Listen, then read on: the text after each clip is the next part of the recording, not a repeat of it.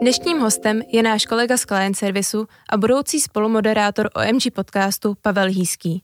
Pavel se začal v marketingu a médiích pohybovat už před 12 lety, ovšem z druhé strany a to jako model a herec v televizních reklamách. Poprvé se ale čistě k marketingu dostal při studiích a bylo jasné, kam povede jeho profesní život. Před čtyřmi lety narazil na inzerát od OMG a dostal se do talent poolu, o kterém jste již slyšeli v díle s Andreou Janigovou. Po talent poolu se na devět měsíců upíchl v digitálním plánování, ale chyběl mu přesah do ostatních médií a hlavně kontakt s klientem. Z toho důvodu došlo na přesun do client servisu v OMD, což dle jeho slov byla nejlepší volba. No a proč? To se dozvíte z jeho odpovědí na otázky Martina Obra. Zdravím všechny posluchače a vítám vás u dalšího dílu OMG podcastu. Dnes je se mnou u mikrofonu Pavel Hezký a naším společným tématem bude client service a jeho slasti a strasti. Ahoj Pájo. Ahoj, moc tě zdravím Martina. Hned na začátek bych se tě zeptal, protože v medailonku zaznělo, že ty jsi na začátku byl digitální planner a přestoupil si do CSK. A prý to byl tvoje nejlepší volba. Tak v čem to byla ta nejlepší volba? Eh, prvně začnu s tím, že jsem právě začal v tom digitálním eh, plánováním a to digitální plánování je hrozně důležitý pro začátek media planera, pokud chce být jako mít ten přesah, eh, přesah přes všechny ty mediatypy, protože ten digitál je hrozně obsáhlej. Je tam spousta metrik, je tam spousta dodavatelů, je tam spousta jako sítí, platform, kde vlastně člověk může inzerovat a být vidět. A proto je super, že jsem měl tohle na začátku a měl jsem podle mého velký, nebo dostal jsem velký přehled o tomhle tom ale chyběla mi tam jedna důležitá věc a to byl ten eh, denodenní styk s klientem, kdy jsme mohli konkrétně už řešit nějaké další věci, jak to posouvat, jak to propojovat, i co vidím vlastně z tohohle hlediska teď třeba na televizi, na rádio a různé možnosti, tak eh, jsem hrozně rád, že jsem měl tenhle ten začátek v tom digitálu a právě ta změna byla výborná potom, že jsem to mohl napojovat na ty jiné různé mediatypy a dělat vlastně nějaký cross řešení. Ty jsi měl vlastně ten základ, dejme tomu čistě digitální, ale právě teď, jak jsi sám říkal, je tam rádio, televize, outdoor, někdy special eventy a takovéhle věci. Jak dlouho ti to trvalo se do tohohle dostat a je nějaká disciplína, kterou bys identifikoval jako tu třeba nejsložitější? Právě si začnu úplně od konce. Myslím si, že nejsložitější je právě ten digitál. Ten je jako nejkomplex, jako má tam spoustu různých zatáček, vyhybek, spoustu různých metrik, který člověk musí pochopit. Tak proto si myslím, že to byl dobrý začátek. Potom, když jsi mluvil vlastně o těch dalších mediatypech, jako je televize, outdoor, nejsou už zase tak složitý, když se na to kouknu z toho pohledu, protože jsem začínal v tom digitálu a už je to jednodušší se naučit. Ale vlastně člověk si musí pořád neustále doplňovat znalosti a je to vlastně pořád nějaký vývoj vývoj. Takže člověku, jak dlouho to trvá, než se nějakým způsobem zorientuje, si myslím, že je tak třeba půl roku, rok, aby měl aspoň tucha, co se vlastně děje všude kolem ale pořád, jak říkám, je to pořád vývoj a člověk se posouvá dál a každý vlastně měsíc, půl rok něco se objevuje novýho, jak v televizi, tak v tisku, v printu, v outdooru, v rádiu. Je to vlastně pořád neskutečný vývoj, ale v tom digitálu zase ten vývoj je mnohem rychlejší. Tam jako se můžeme bavit jen na bázi pár týdnů, měsíců a je to všechno jinak. A potom tohle, co všechny tyhle informace vzít a poskládat se vlastně v hlavě a nějakým rozumným způsobem to nastavit klientovi, aby to dával strategii a přínos tomu klientovi, je složitý a je to těžký, ale právě zase hrozná výhoda, co vidím i tady právě v OMG, že máme to vzdělávání, který nám hrozně pomáhá s tím ten přehled mít a mít ten náskok vůči tomu celému trhu a i vůči vlastně konkurenci a těm klientům přinášet něco smysluplného, zajímavého a co jim hlavně pomůže v jejich jako práci.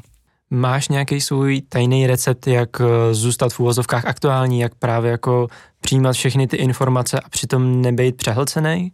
Že těch disciplín je víc, tak eh, ano, mám na všechno nějaký způsob, jak eh, jako brát ty informace. První věc, kterou jsem si vzal i za svý, protože jsem odešel z toho digitálu, tak se snažím dělat eh, pro OMG vlastně digitální novinky, potažmo pro naše klienty, což se mi hrozně osvědčilo, protože i ty klienti na to zpětně slyšejí a i klienti, který vlastně, nebo manažeři, kteří odešli z té klientské strany, který máme, tak zpětně se mě ptají, ale mohl bys mi poslat ty digitální novinky, protože mi se to hrozně hodí v práci práci.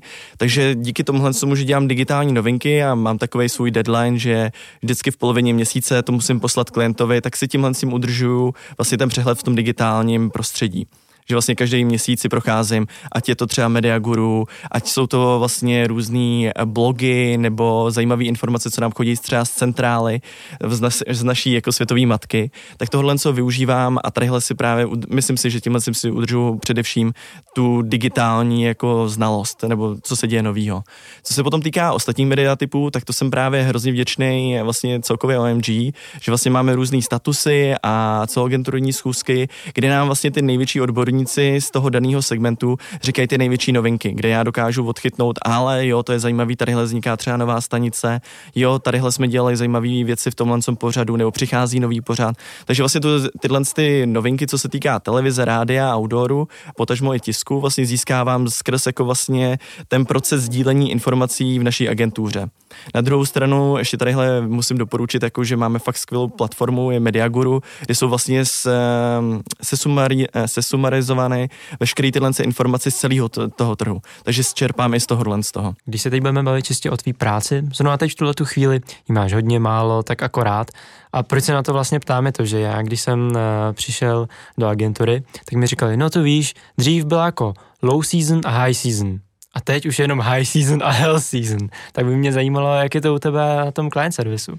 Musím říct, že je to fakt pravda, že něco se změnilo v posledních dvou letech, že předtím bylo, ano, jsme v lednu, v únoru a byla low season, nějak se to tak trmácelo do toho dubna, kdy ještě to bylo v pohodě, potom začaly pomalinku tendry, v létě to zase ulevilo, že, eh, polevilo, že bylo vlastně červenec, srpen, pohoda. A od září to začalo jako krutě, protože začaly tendry ještě větší, začaly potom strategie na další rok pro naše klienty současný, tak to bylo fakt náročný. A teď ty podle mého i klienti si uvědomují, nebo vlastně ty společnosti, že potřebují řešit ty tendry mnohem dřív, tak eh, se odehrávají vlastně ty tendry celoročně a tím nám to jako stěžuje práci, nebo nestěžuje, ale je to náročnější časově. Je, je toho víc, přesně tak, že musíme dělat eh, jak klasickou day-to-day business vlastně, ať jsou to objednávky, plánování strategie, vymyšlení nových kampaní, tak do toho najednou přicházejí vlastně i ty tendrové záležitosti, které se odehrávají vlastně během celého roku, což je vlastně tím nám bere hrozně moc času. Děláme to zase rádi, protože člověk může přijít s něčím inovativním, ale je to náročný. No. Tady mě vlastně napadá, ty jako v tom client servisu, tak uh, k tobě přijdou všechny ty požadavky od toho klienta a ty pak jako rozdistribuováváš dál, že jo? Něco pošleš jako do televize, něco outdoor, něco je ten digitál. Takže to máš z první ruky, aby si mohl říct, jestli je to podle tebe tak, že právě za ty poslední dva roky uh, se ty brandy, značky, kdokoliv klienti se prostě rozhodli, že do toho marketingu budou šlapat víc a cítí, že uh, jakoby těch jejich aktivit čím dál tím víc narůstá a proto je i víc té naší práce.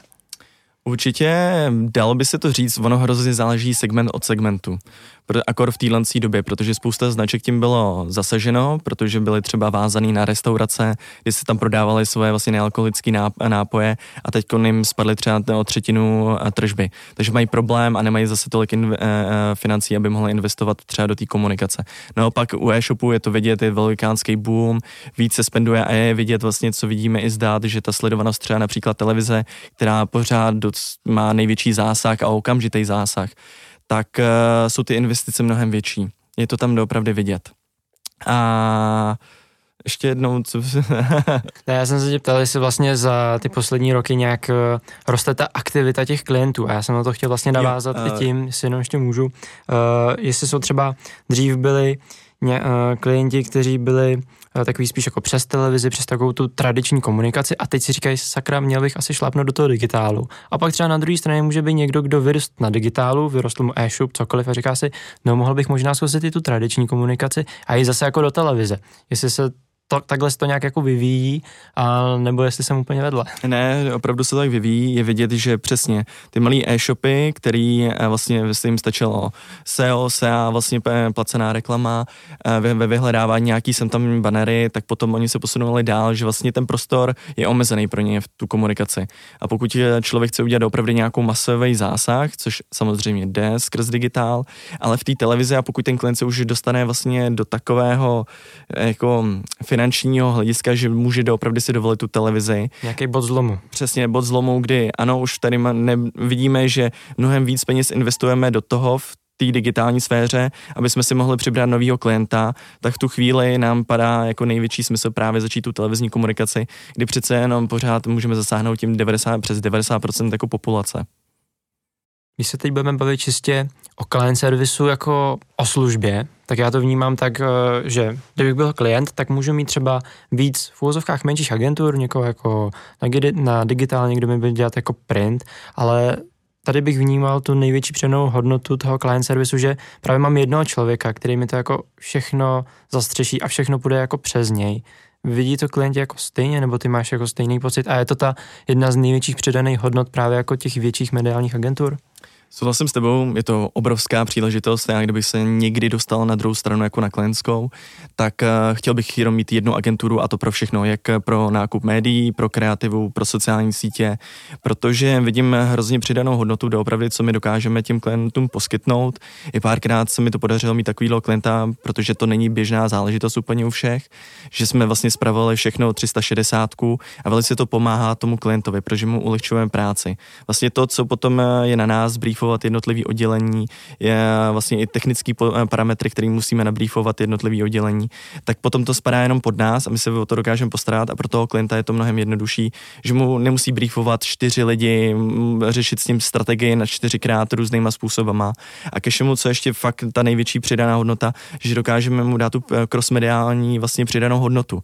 Takže mu dokážeme říct, OK, tak eh, my máme investice v onlineu takovýhle, takovýhle v socialu, takovýhle v televizi, takovýhle v rádiu vezmeme vlastně celkový ty čísla a když to sjednotíme dohromady, bude to mít takovýhle efekt. Můžeme posouvat potom těma částkama tam a tam a vidíme vlastně tu přidanou hodnotu, kterou dokážeme vybudovat, protože ten klient nemá takový zázemí datový, aby dokázal vlastně jednoduše odfiltrovat, aha, tak tady nebudu přidávat milion, přidám ho semka. On to netuší, on to nevidí, protože ty data fakticky ta velká mediální agentura má a dokáže na základě tohle z toho efektivně říct tomu klientu, kliente, tadyhle ty by si měl vzít tohle to přesunout sem, budeš tady mít například o 100 tisíc lidí víc jako v zásahu nebo v objednávkách v čemkoliv, záleží samozřejmě na konkrétním klientovi a případu kampani. Když se budeme bavit právě o té takzvaný 360. Mně napadá, že to už uh, seš vlastně v takový hloubce a, děl, a jak děláš pro toho klienta vlastně všechno, že už jsi pomalu takový jako zaměstnanec uh, toho brandu a že víš o něm úplně všechno a že to musí být právě jako to, to zajímavé, když to můžeš udělat prostě od A do Z. Souhlasím. To určitě ta 360, když člověk dělá s tím klientem, tak uh, už se dostává na takový partnerský úrovni, že by měl vidět do všeho. K té 360 se musím říct, eh, co je trend a doufám, že se k tomu jako všichni klienti rozhodnou do budoucna, je ještě připočítat ekonometry. Že vlastně ten vztah s tím klientem ještě na vyšší úrovni, protože my reálně bychom viděli jeho čísla z prodejů a tím pádem, ale v tom chvíli už dostáváme neskutečnou moc nebo moc, sílu to, jak pomoct tomu klientovi, protože my budeme, eh, my dokážeme vidět, ano, sníží snížíš tadyhle sociál, eh, investice třeba do sociálních sítích, přidáš to do televize a vidíme, že tadyhle ti to udělá obrovský nárůst v prodejích uh, na pobočkách nebo kdekoliv. Jo. Takže 360, pokud se sjednotí vlastně u, jedno, u jedné mediální agentury, je velice nápomocná jak času, tak i vlastně tý strategického hlediska, ale potom ještě, když se k tomu přidá ta ekonometrie, je to prostě ten klient vyhrál. Vyhrál, protože tím pádem efekt, ví jistě, že mu efektivně investuje peníze a doopravdy mu doručují uh, se ty věci, které on potřebuje. Teď uh, mě napadá otázka uh, vlastně na vztahy, protože client service, už jsme to tady několikrát zmínili, je nejčastěji v kontaktu s klientem, nejvíce s ním baví, nejvíc s ním prezentuje, řeší vše možné věci a tak. A já když to vidím třeba ze svého pohledu PPC specialisty, tak já se občas s klientem vidím, ale není tam ten vztah tak úzký. A umím si Umím si líp představit, že třeba najednou, když bude restrukturalizace klientů, tak si vezmu prostě jiný značky, kouknu se, jak to tam jako funguje a udělám to celkem jednoduše. Ale pro někoho z client servisu, když se dlouho bude, nebo třeba to může být rok, dva, ale bude si vztah s někým na té klientské straně, tak už to může přerůst i třeba do nějakého kamarádství nebo cokoliv. A tam ta změna toho klienta může být asi o dost složitější, ne? Říkáš to dobře, je to hrozně složitý, protože musím říct, že i to je můj cíl, vždycky, když se s těma klientama bavím, eh, se dostat co nejblíž jako na přátelskou bázi. Aby jsme byli opravdu přátelé, partneři, ale pořád si říkám, že je to práce a že by tam měla být zachována nějaká profesionalita. I když si říkáme ahoj, jak se máš, bavíme se o normálních jako běžných věcech v tom životě, pořád si člověk musí uvědomovat, že to musí být na profesionální úrovni. To je nezbytný. A jak jsi říkal, že přesně, když by mi řekli, hele, měníš klienta, když tamhle k tomu jinému, je fakt, že když se teď zamyslím, tak eh, je mi skoro smutno, že bych musel opustit třeba nějaký konkrétní uh, lidi. Třeba teď se mi právě stává, že na klientské straně se mění manažer a to byla hrozně příjemná ženská, s kterou jsme si vždycky rozuměli. Vyšli jsme si vždycky ve všem stříc. Myslím si, že i u ní bylo vidět, že jsme jí dokázali ve všem pomoct, co ona potřebovala. A najednou ona odchází a najednou mi připadá, jako kdyby mi odcházel někdo z rodiny. Takže ano, je to hrozně někdy těžký tohle, pokud jako člověk má mít eh, jakoby klienta za jiného klienta. Tady se vlastně dostáváme k tomu, že na začátku jsme se bavili o nějakých jako hard skills, sledování digitálních novinek, televizních, všemožných, ale vlastně ty potřebuješ budovat docela i silný soft skills, který někdy můžou jako převážet tu stranu těch jakoby v vozovkách opravdových vědomostí. Když dokážeš ten vztah eh, a tu spolupráci nastavit tak, že si vzájemně jako věříte a v tu chvíli se dá občas i někdy něco nevím, odpustit, nebo naopak eh, ti třeba někdo udělá ústupek, že ho přesvědčí, že ta tady ty peníze budou investovány jako lepší, že to dokážeme zoptimalizovat ten budget a ten konečný jako výsledek. Souhlasím s tím, že takhle to přesně funguje. Pokud jakoby ten vztah je dobře nastavený, tak eh, potom se to dá přesně posouvat z jedné strany na druhou a je hrozně důležité tam vybudovat ta důvěra. A je vidět eh, i z té historie, už to dělám přes tři roky, že vlastně ta důvěra se doopravdy buduje třeba rok, dva, trvá to, než jako člověk se, se ujistí, že OK, můžu ti věřit, ale potom se hrozně rychle jednoduše ztrácí. Stane se, může se stát, nedej bože, nějaká chyba nebo nějaká věc a během klidně jednoho sezení se to dá zrušit, jo. Celý ten vztah, který se budoval dva roky. Takže člověk musí být většinou vždycky jako opatrný, co vlastně jakoby s tím klientem řeší, jak to s ním řeší, ale pokud eh, právě člověk dojde do té báze, že jsme obě dvě strany otevřené, nasloucháme si, tak jsem ještě nezažil, že by tam byl nějaký problém. No a když jsem se tě na začátku ptal na tajný recept na ty hard skills, máš něco na soft skills, něco, nebo za co, v čem se ty sám jako nejvíc posunul? Je to třeba to, že jsi sebevědomější na prezentaci, nebo že dokážeš nějak tak člověka vytipovat, co ho vlastně jako zajímá a tak, nebo se naladit na stejnou vlnu, jako cokoliv tohleto, že máš pocit, že, že se fakt jako posunul v těch softových jako věcech? Já to srovnám trošičku se ženskýma, protože mi přijde, že člověk musí eh, ženským naslouchat, jo, aby si zbalil správně jako ženskou, hezkou, milou a chceš jako u ní uspět a ona, aby měla pocit jako, že jsi ten správný, tak je to vlastně úplně to samé, že prostě musíš naslouchat. Tomu klientovi je důležitý naslouchat, ale ptát se správně.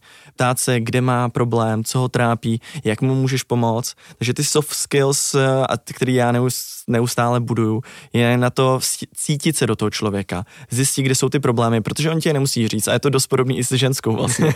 Ženská ti řekne, e, to je jedno, všechno je v pořádku a tohle z toho, ale vidí, že se mračí, vidí, že jako uhybá, že s tebou nechce jít ven na to rande a najednou si uvědomíš, hele jo, tak asi tam nějaký problém je, takže musím se zeptat, co je za ten problém, nebo někde vytušit, nebo vypozorovat, že vidím, nevím, teď si vymyslím, třeba něco má špatného na pleti, to je stejný jako s tím klientem, nevím, vidím jako, že tam jsem třeba zaseknul, že jsou tam nějaký rozpory s nějakýma datama nebo něco, co bylo zase pro procurement jako vejš, tak vědě, hele, tak mu třeba nabídnu, máme tady spoustu super dát, nechceš třeba poslat tohle, co tohle, co, že by ti to pomohlo v obhajobě toho, co chceš. Takže je hrozně důležitý naslouchat a to naslouchání je někdy těžký, ono to trvá hrozně dlouho a než se člověk dostane jako do té situace, aby mu i důvěřoval a řekl úplně všechno, trvá ale je důležitý jako se nevzdávat, naslouchat a hrabat se v tom klientovi i samotným.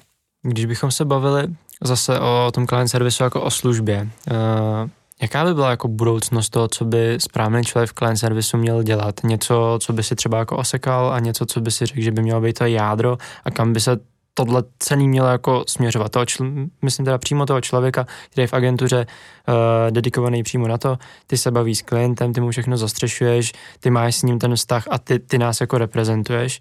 Máš pocit, že tahle ta služba k něčemu jako směřuje, nebo se to vůbec nějak jako vyvinulo za ty tři roky, co to jako děláš a cítíš tam nějaké jako tendence?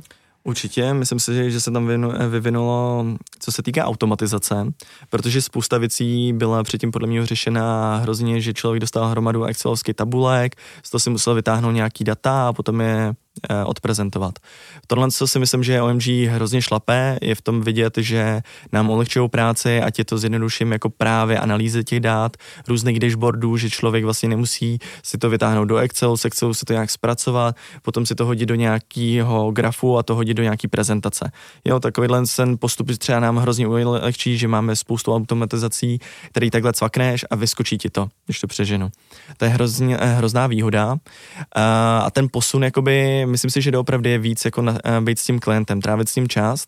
Já si myslím, že i ten posun, a myslím si, že i nikdy se to stává, se chvilkama přesunout jako i k tomu klientovi klidně, k němu do kanceláře, navnímat co on řeší.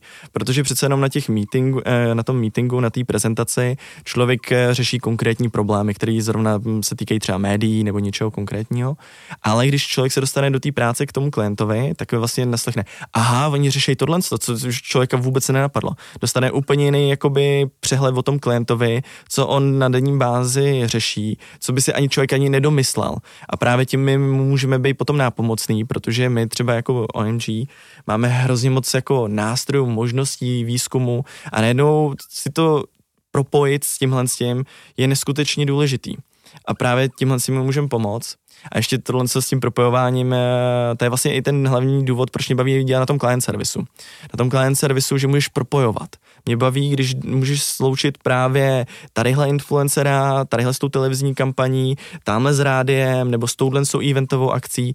To, co vlastně mě tam nejvíc jako dává, ten pocit jako, že wow, co je ta moje přidaná hodnota, jo, protože mi to trklo, ale teď je nový formát na onlineu, tak ho pojďme použít tadyhle k tomu, protože se to perfektně hodí, že zrovna potřebujeme tohle, co tohle, co zařídit.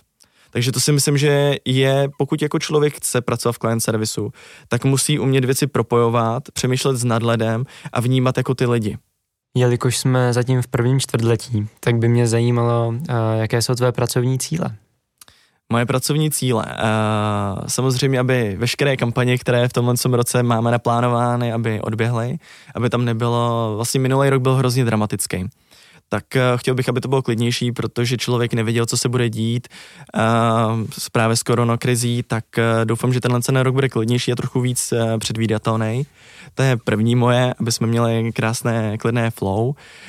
Potom další věc, která je moje ambice, víc pomáhat těm klientům. Dostat se vlastně do segmentu a právě, jak jsem zmiňoval třeba tu ekonometrii, získat klienty na naší stranu, aby s náma začali dělat tu ekonometrii, zkoušeli ji a, a pomáhat těm klientům, aby dokázali tímhle s tím vlastně růst. Tak to je jen nějaké moje předsevzetí, jakože dokázat, ukázat těm klientům, že jim dokážeme pomoct. To byl Pavel Hyský. Moc děkuji za milý a upřímný rozhovor. Já moc děkuji za suprovýho uh, redaktora, který se mě tady vypovídal.